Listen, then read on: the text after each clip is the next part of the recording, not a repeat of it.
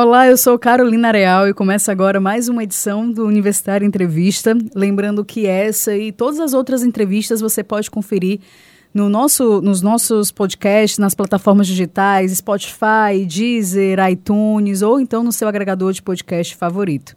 E hoje, participando pela primeira vez do nosso podcast, eu convido aqui a Carol Rocha. Carol, seja muito bem-vinda. Obrigada, Carol. É bom que não tem problema, né? O Jajel vai falar Carol, as duas falam, as, as duas, duas respondem, respondem, tá de boas. E o nosso convidado de hoje, ele é jornalista, ilustrador e poeta, Jadiel Lima, da qual eu tenho tive o grande prazer de trabalhar junto aqui na Rádio Universitária, de acompanhar o Jadiel durante a, a graduação de jornalismo também. E ele lançou nesse mês de agosto, na verdade, lançou em agosto, o livro Gilberto Calungueiro, Se Esse Boneco Falasse, que é inspirado na vida do mestre da cultura. E quando a gente fala em teatro de boneco, a gente imagina que a brincadeira ela tem início quando se levanta a empanada, que é justamente quando se tem ali a, a barraca, né, com os seus tecidos. Os brincantes, eles ficam por trás, e aí começa a loa, né, que é o texto introdutório poético, e aí os, os bonecos começam a, a encenação. É por aí, Jadiel, eu falei certo sobre o teatro de bonecos? Falou certíssimo.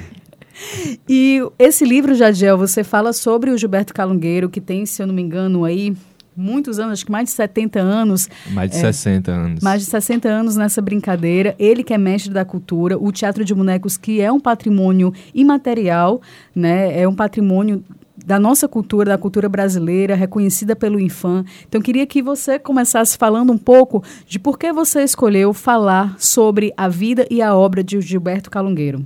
É, primeiramente, quero saudar as duas Caróis aqui. A Carol tive o prazer de tanto fazer parte é, do Jornal da Educação junto com ela quando ela era ainda estagiária e também depois quando ela virou é, coordenadora do, do, do, programa, né? Uhum. É, então é um, um, prazer imenso estar de volta aqui à, à casa, né? Onde eu também me formei e me ajudou, inclusive, a, a produzir esse livro, né? É, pode repetir a pergunta que eu já esqueci. Já é emocionadíssimo, né? Acostumado sempre a fazer as perguntas, né? Responder, aí já fica mais diferente. Mas, Jagel, entender primeiramente é, por que, que você escolheu falar sobre a vida do mestre Gilberto Calungueiro. É, pronto. É, em 2014, veja como a história é um pouco longa já, né? Não sou tão novinho assim. em 2014 teve um congresso, que é o Congresso da Rede Unida, é, que foi aqui em Fortaleza, reunindo várias organizações, né, várias entidades, enfim, vários pesquisadores da área da saúde, né, para discutir projetos, discutir planos é, para aplicação de saúde no, no Brasil e no mundo todo. É, o Gilberto estava dentro dessa programação, né, e foi fazer a sua apresentação, né, com a sua brincadeira de calungas, né, como chama o teatro de bonecos lá em Capuí. Né. E aí o Gilberto é, ele tem uma, uma maneira de falar que é muito de Capuí, né? O jeito dele falar é muito, muito de lá, as palavras que ele usa, né? E a brincadeira dele tem muito isso. Mas mesmo assim, tinha gente de todo mundo, todo, todo o Brasil, né? De vários estados, Rio Grande do Sul, São Paulo, Rio de Janeiro, é, outros estados do, do, do Nordeste, assim, do, do Brasil todo. E mesmo assim, ele com a tranquilidade dele conseguiu fazer todo mundo cair em gargalhada, né? Isso é muito raro para um, um artista de, de qualquer modo, né? Você tocar as pessoas dessa forma muito mais no humor, né? É, o humor é uma, uma coisa muito difícil, né? Muitas vezes, é, se você varia de região para região, o tempo cômico já é muito diferente, né? Então você tá ali é, e fazer aquelas pessoas com diferentes jeitos, diferentes modos de, ser e de, diferentes costumes rir de, de uma coisa, isso é muito... é de uma grandeza muito grande, né? né? Falando esteticamente, né? Mas aí também tem outras outras belezas da brincadeira dele que eu fui percebendo naquele momento e depois me dei conta, poxa, não tem nada escrito sobre Gilberto Calungueiro. É, eu não vejo um, um material, não, nenhum documentário assim que fale sobre a vida dele. E esse cara deveria ser tido como um, um ícone da cultura popular cearense e nordestina, né? Não é querendo é, é fazer comparações, dizer que um, um é melhor do que o outro, mas ele ele vira referência para todo mundo, todos os artistas aonde ele chega, né? E aí não tinha um material sobre ele, aí eu decidi fazer. Era na época que, no, no curso de jornalismo que eu estava fazendo, é, era uma cadeira que você escolhia o projeto, né, para ser o seu trabalho de conclusão de curso. E aí eu, eu escolhi fazer sobre, sobre ele, né? Para prestigiar uma vida que não estava tendo um, um enfoque é, da grande mídia ou dessa cobertura da cultura cearense, né? E aí era super necessário fazer, né, na minha visão. E como foi comprovado depois. Eu tenho até aqui anotado que o, o, Gilberto ele virou mestre da cultura popular cearense, né, dos tesouros vivos da cultura, em 2006.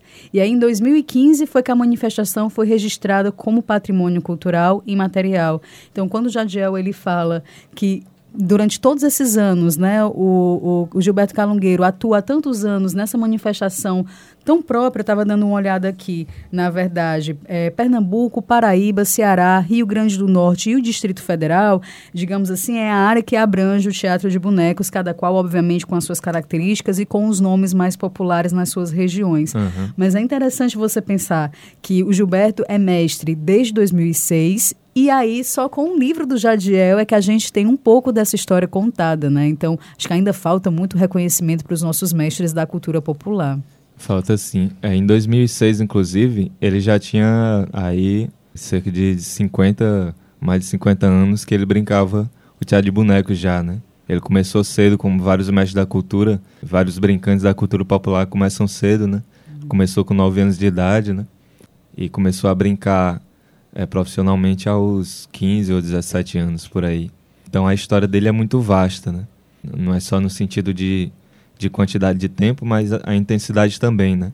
Imagine que naquela época dos anos 60 até os anos 90, né? O sertão muito diferente da, da cidade, da cidade grande, né? E, e aquele, aquela parte do litoral de Capuí, o acesso de estradas, a, o acesso a transporte era, era algo totalmente diferente de, de hoje, né? Então, esse cara percorreu ali daquela região, fica mais próximo do Rio Grande do Norte, né? ele percorreu praticamente todo o Rio Grande do Norte, chegou até a Paraíba, indo às vezes a pé, de Nossa. jumento, de carona ou, ou, pegando algum transporte que tivesse, né? Então você imagine aí a intensidade do, do, do, que essa pessoa já viveu, como vários calungueiros anteriores a ele também que faziam esse, esse tipo de trajeto, né?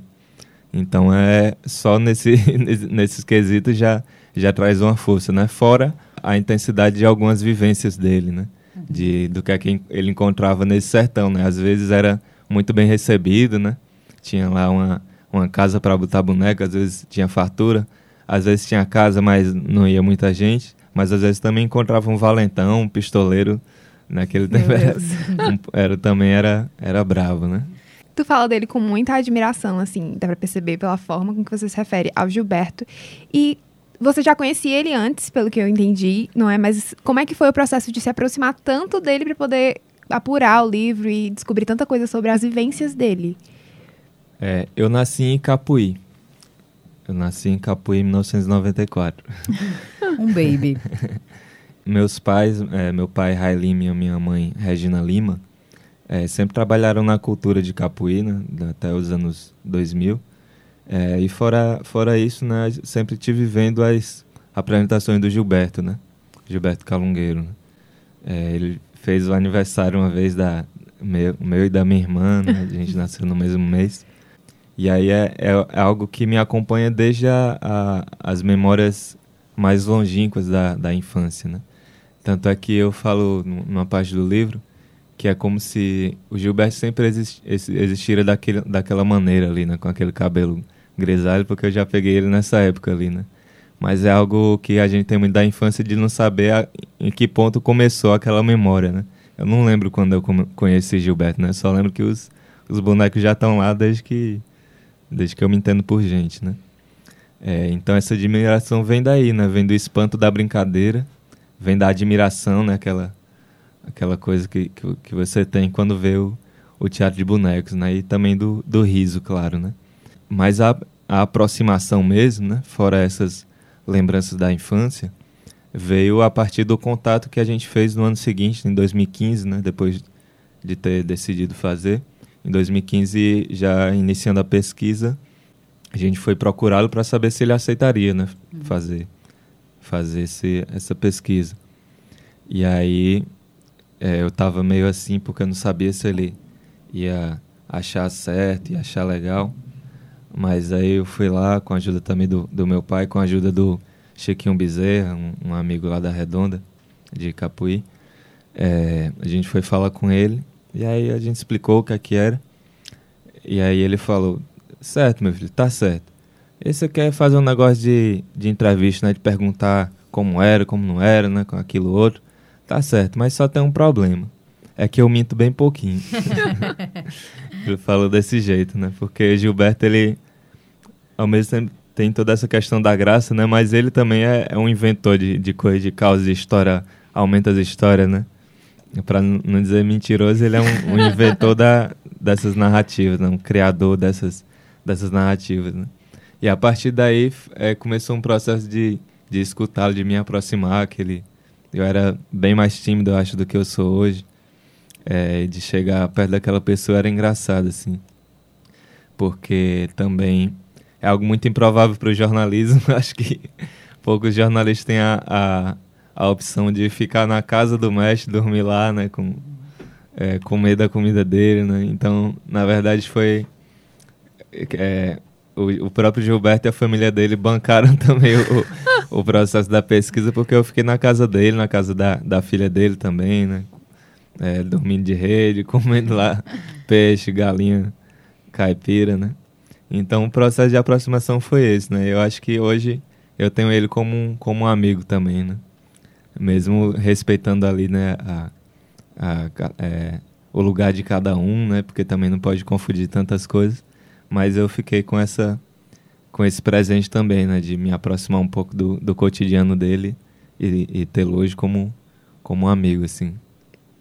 Eu tive a oportunidade de, de participar da defesa do TCC, né, que é o trabalho de conclusão de, conclusão de curso do Jadiel. Isso em 2016, novembro de 2016. O mestre Gilberto estava presente com o Baltazar, que é o seu boneco. O, o pai de Jadiel, Rai Lima, estava também, sua mãe, se eu não me engano. Tinham muitas pessoas na defesa do Jadiel, que foi inclusive uma defesa bem diferente, que foi uma defesa fora do âmbito da sala de aula. Ele fez num pátio, né, um pátio ao ar livre livre, onde as pessoas transitavam livremente, e ele estava apresentando o trabalho dele de conclusão de curso, que, se eu não me engano, teve a orientação do Ronaldo Salgado, não é isso? isso? Do professor Ronaldo Salgado.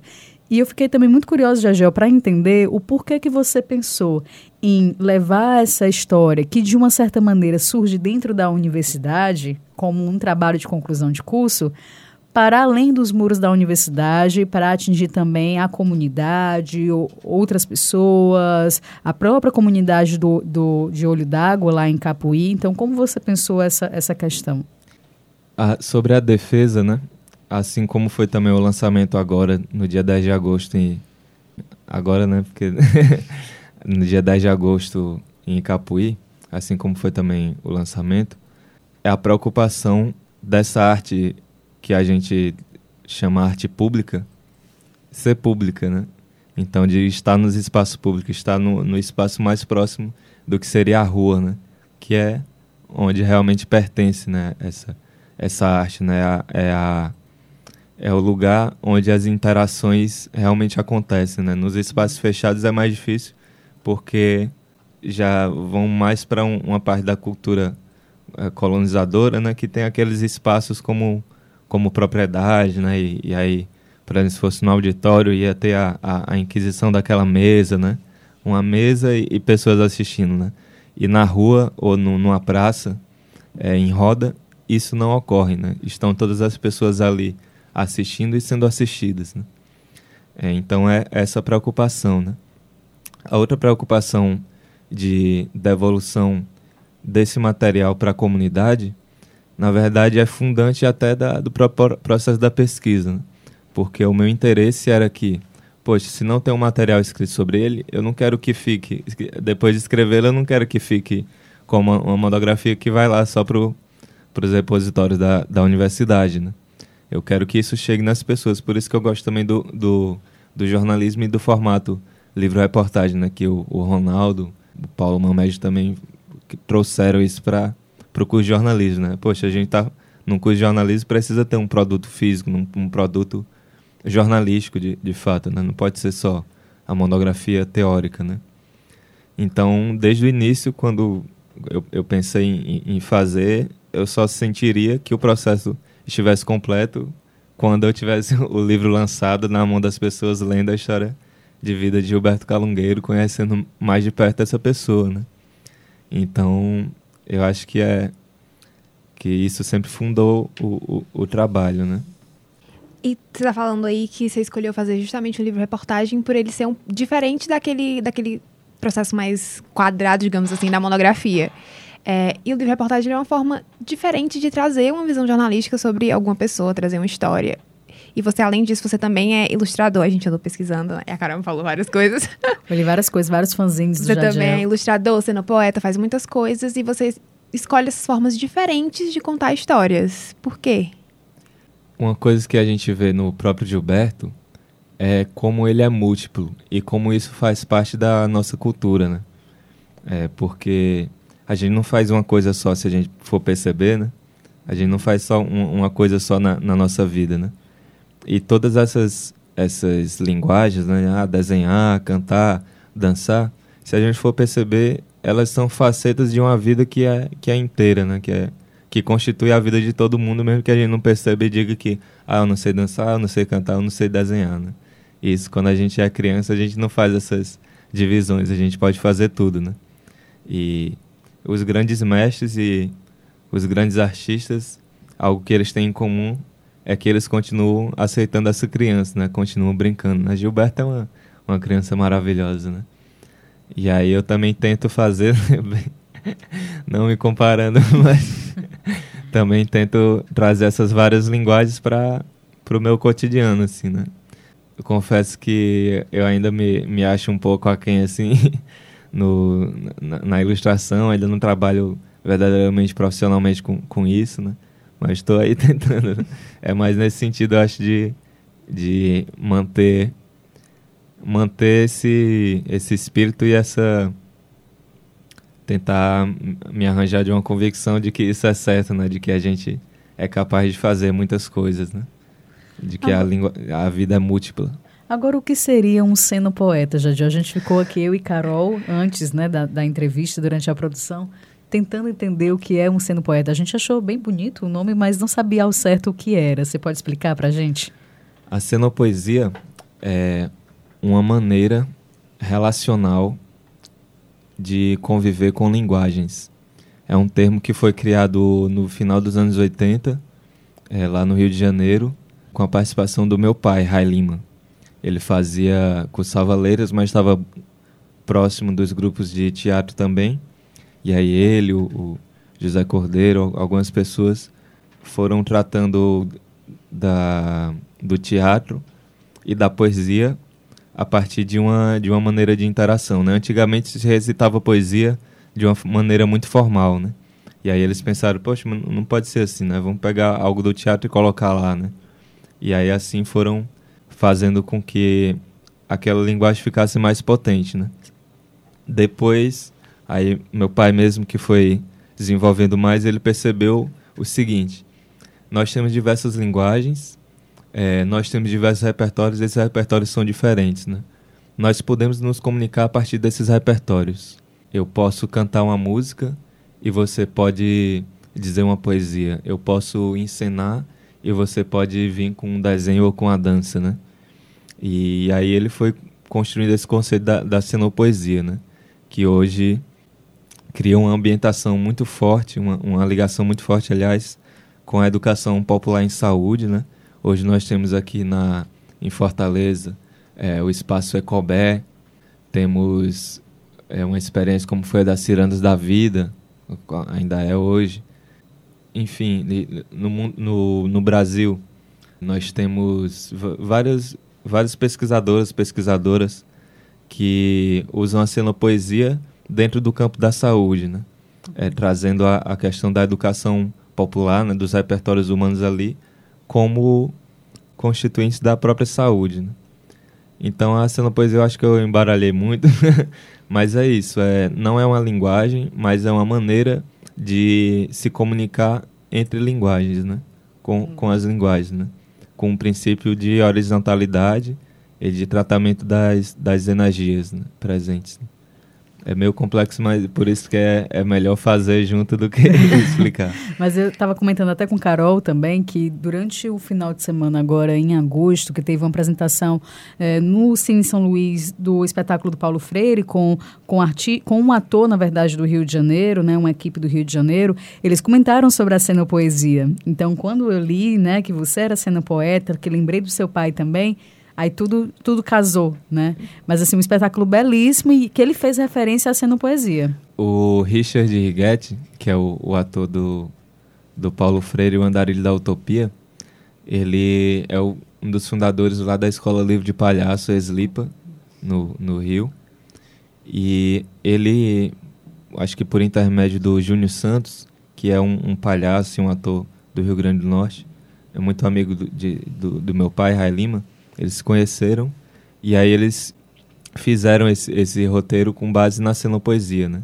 O roteiro do, do Paulo Freire é do Luiz Antônio, também um, um ator e diretor de teatro do Rio, do Júnior Santos e do Richard.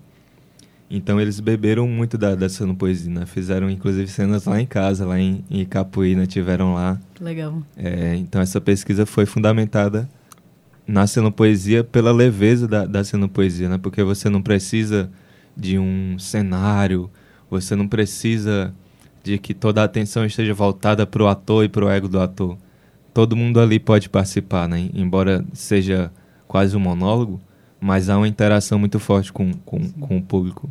É, há um chamado, mesmo é, quando apresentado no, no palco, há um chamado das pessoas a participarem e refletirem juntos da, daquele processo né, que está acontecendo ali, né? Isso também constitui a poesia, né? Legal.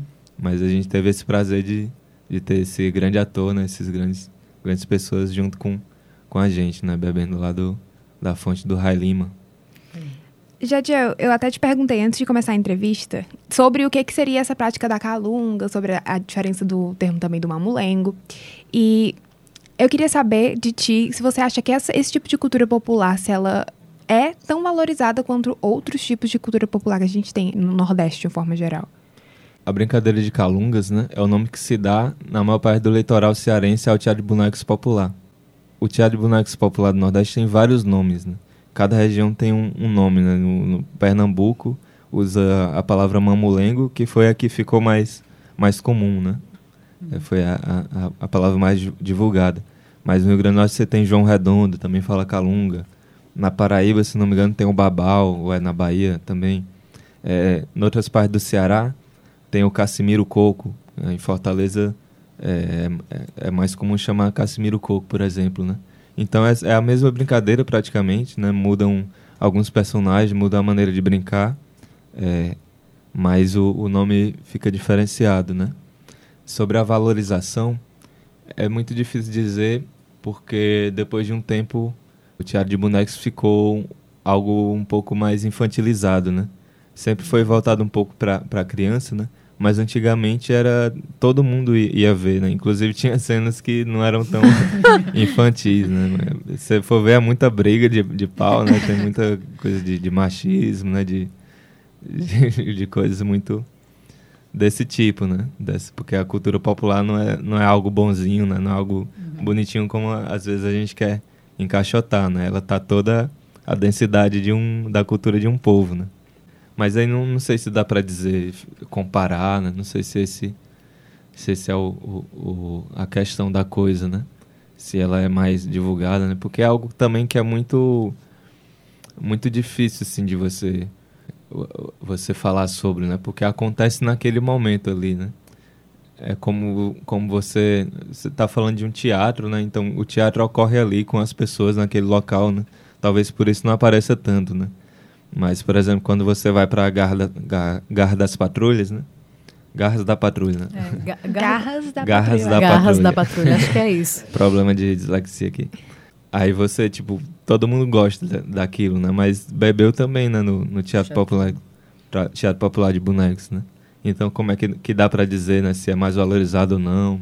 Não sei, eu acho que está precisando valorizar é, é, a vida das pessoas que estão fazendo ainda, né? Que aí a gente pode entrar numa, numa questão material aí mais forte, né?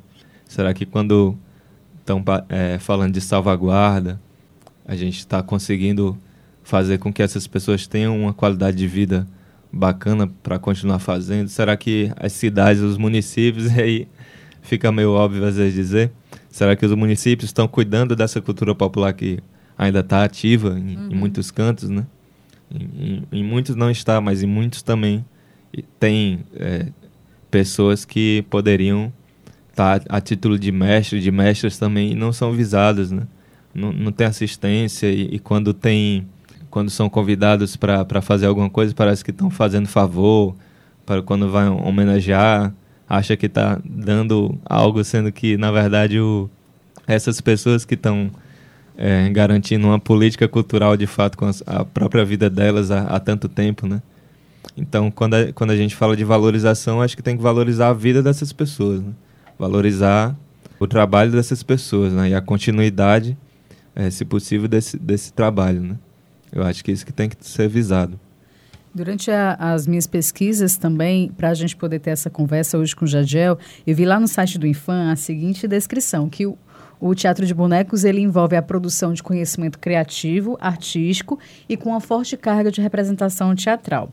E lá dizia que os temas que eram muito abordados no, no, teatro de bonecos eram temas religiosos, profanos ou de costumes populares. Aí o Jadiel falou um pouco que a gente às vezes associa o teatro de bonecos a algo infantil, mas esquece que o teatro de bonecos é uma resistência e tem um cunho político muito forte, né? inclusive com os nossos costumes, os nossos valores nordestinos. E o que a gente percebe muito é que a gente vive um contexto social, político, no momento, muito difícil para a região Nordeste. É difícil como um todo para o Brasil, creio eu, mas para a região Nordeste, ela está sendo ainda mais alvo aí de todo esse retrocesso. Então, Jadiel, na sua opinião, qual a importância de manifestações culturais como o teatro de boneco ser uma resistência nesse cenário político, social e cultural que a gente se encontra hoje? O Teatro Popular de Bonecos, assim como várias manifestações culturais, né? quando elas estão acontecendo, elas não estão trazendo apenas uma brincadeira que está ali na hora, apenas uma graça, né? É, por exemplo, o Baltazar é um boneco que ele está aí há não sabe se dizer quanto tempo, né? O Gilberto tem seus 76 anos, mas o Baltazar, que o acompanha, já vem de muito antes e o Gilberto sabe disso, né? O, o Baltazar é mais novo e muito mais velho do que Gilberto, né? Gilberto criou Baltazar, mas Baltazar está aí há muito tempo, porque ele é um arquétipo da cultura é um arquétipo do, do humano, né? Então, esse arquétipo do ser jocoso, que tira onda com todo mundo, que brinca, que engana, é, que bate, que chora, que, que ri, né? é, que, que, que sempre se sobressai na, nas situações, né? que personifica a burla, né? Ele é um, um personagem que está aí há milênios, né? Como vários outros personagens do, do teatro de bonecos, né? Então, quando a gente está vendo a, aquelas figuras, a gente está acessando todo o passado, o no, nosso passado, está acessando histórias que constituem o nosso modo de viver hoje, inclusive. Então lá você vai ver dramas, assim como tem a, o pessoal gosta de falar da tragédia grega, não sei o quê, né? E a, a tragédia grega você vai ver aí tem vários problemas sociais e emocionais e da paixão e do desejo que você vê hoje é, milhares de anos depois continuam, persistem, né? Da mesma forma, o teatro de bonecos tem isso, as dramistas, é, o, o, o, drama de revista tem isso, o pastoril tem isso, né? Todas essas manifestações elas trazem também consigo a história das suas comunidades e também um pouco da humanidade, se for ver é, desse modo mais, mais profundo, né? É, fora isso, tem as histórias que os próprios bonequeiros, como o Gilberto faz também, coloca dentro da, da própria brincadeira. Ele, ele acrescenta coisas ali, né? E quando ele acrescenta, está acrescentando coisas da vida dele também. O Gilberto faz isso, né? É um, não sei se é raro fazer isso, mas ele é uma das pessoas que consegue colocar a história de vida dele dentro da, da, da própria brincadeira. Né? Inclusive, ele é muito próximo do, do próprio Baltazar, a personalidade dele. Mas também ele traz a história de vida da sua comunidade, porque ele está ali por exemplo, então, a mãe do Baltazar é a mãe do, do Gilberto Todinho, porque era uma senhora negra que era namoradeira, né? Que gostava de, de também fazer, fazer a sua cena, né? Então ele vai colocando várias histórias que estão ali da, da, da, comunidade e vai colocando para dentro dos bonecos. É, então quando a gente está vendo, acessando essa história, a gente está acessando a história não oficial da nossa cultura, da, da que, que, nos constitui, né? Quando a gente vai ver a história é, na escola, ainda hoje é assim, a gente vê a história dos coronéis, né? Dos governadores, dos, das pessoas que sempre tiveram à frente do poder. Quando a gente está nesse campo da cultura popular, muitas vezes a gente vai ver o embate que foi, né? O, Baltazar, ele bate em, em sargento, bate em, em enganador, em, em, padre enganador, em, em, professor enganador, então, então é uma figura de resistência também. É, fora isso, eu acho que quando a gente quando a, quando a gente está olhando para essa história, a gente está olhando para si, né? Para nós mesmos. E olhando para nós mesmos, a gente começa a perceber coisas que estão ali, coisas negativas também, mas coisas muito boas, muito potentes que a gente tem. Né? Então, quando a gente toma conta desse algo que já é nosso, mas que às vezes a gente não percebe, mas está ali, a gente fortalece nossa autoestima, né? Então, essa é a importância da cultura de um povo, né? É a identidade geradora, né? A, a, a, cultura é a identidade geradora do povo, é a identidade geradora das relações, como diz muito o médico Vitor Por Deus, lá do, do Hotel da Loucura do Rio de Janeiro, né? Então, se a gente não estuda a nossa cultura, se a gente não está não tá próximo dela, está ignorando, fica só no, no celular, né? Como uhum. eu mesmo faço hoje, né? Nesse, nesse vício. A gente está se afastando da, da nossa realidade, está se afastando da possibilidade de agir, né? Está entregando os pontos. Então, a, a, a importância de, disso como, como resistência é só toda, né? Eu acho que não tem como como fazer outra coisa se não reler e, e se atualizar dentro dessa cultura, né? porque senão a gente já não tem nossa própria língua, né? É, negros indígenas. Tô me engasgando aqui a emoção. a gente já não tem a nossa própria língua, negros indígenas, né? Fomos dizimados. É, a gente já não tem muito parte da nossa cultura, já foi absorvida pelo catolicismo, pelo cristianismo, né? É, então a gente tem que falar nossa língua de alguma maneira, né? E nossa língua tá ainda resiste um pouco nessas nessas questões, né?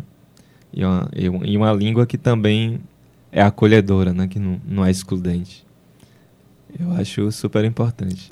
Então, eu vou só dizer que a gente, infelizmente, já vai chegando ao final da nossa entrevista. Carol, eu vou deixar você aí conduzir a última pergunta, fazer a última pergunta ao Jadiel, porque daqui a pouco vão ter outras uh, entrevistas por aqui. A gente precisa liberar o estúdio do Zé.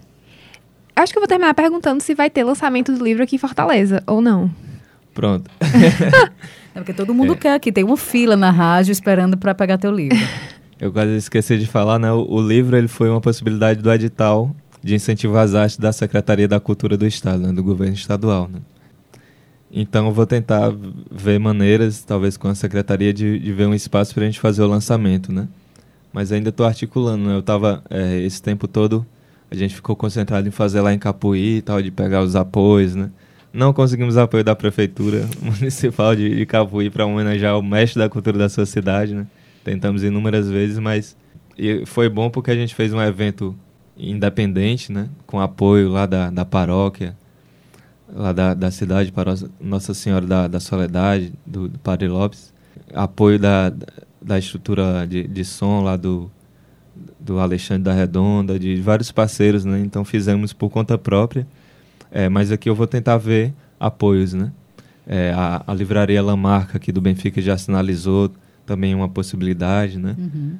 O Maurício lá da, da Matinê Legal. também viu, viu uma possibilidade, mas é, talvez por se tratando de um mestre da cultura, né? E, e dá, dê para fazer algo é, num espaço maior, né? Então vou tentar articular, né? Essa matéria vai sair em setembro, né? Talvez já já tenha até a, a data, né? Mas... Por isso acompanhe no Instagram e no Facebook arroba se esse boneco. Mas, Jojo, assim, as pessoas podem ter acesso já ao livro, vamos supor, eu me interessei, quero comprar, quero adquirir o seu livro, é possível, mesmo que não tenha lançamento na sua cidade? É muito possível, bastante possível, exatamente possível. o que é que falta para as pessoas terem contato imediato com, com, a tua obra? É só mandar um direct ou então uma mensagem lá no arroba se esse boneco. Certo. No Instagram, no Facebook. É, qualquer coisa também tem o e-mail se esse boneco falasse arroba gmail.com. É, o valor do livro é 30 reais. É, o, o custo de envio lá de Capuí dos Correios é 15 reais. Vai com um autógrafo meu. Não dá para ir com o autógrafo do Gilberto porque seria muito trabalho para o mestre. Mas tá disponível. Arroba se esse, arroba se esse boneco. Tem bastante livro ainda para para você adquirir. ok, então, então fica aí o convite para as pessoas que escutam esse podcast, para a gente aqui na rádio também, para conhecer ainda mais o trabalho do Jadiel. Então, Jadiel, eu te agradeço demais, agradecer Carol, que participou pela primeira vez aqui no nosso podcast, que você participe outras vezes aqui, então muito obrigada. Pode falar se quiser, não tem problema nenhum. Falar o quê? falar o quê? Agradecer, né? Agradecer aqui ao Zé. Ah, sim. Obrigada, Zé, pela sua disponibilidade. Mas agradecer principalmente ao Jagel por ter vindo de Capuí conversar com a gente aqui Diretamente de Capuí. Dia internacional. Eu só vim fazer isso. Mas agradecer por você ter vindo, você que é dessa casa, a Rádio Universitária, que já foi a sua casa e vai ser sempre sua casa, a gente que tem um carinho enorme por você, e saber desse trabalho que está super bem feito, que vem sendo né, pesquisado há tanto tempo. Então é um grande prazer poder conversar contigo. Então fica à vontade para. O microfone é seu, fala o que você quiser. Queria agradecer a, a não, não, vou conseguir dizer o nome de todos, né? Mas assim, o Vanucci Pereira, que fez a fotografia, ao, o Renan Rosendo e o Fran Mexeiras fizeram a diagramação, é, ao Tiago Amorim, que cuidou da parte jurídica do edital, a Bárbara George, porque sem ela eu não conseguiria ter feito o, o livro, né? E diversas outras pessoas que me ajudaram nesse processo. É, muito obrigado, muito obrigado também as Caróis novamente, aqui da Rádio Universitária pelo convite.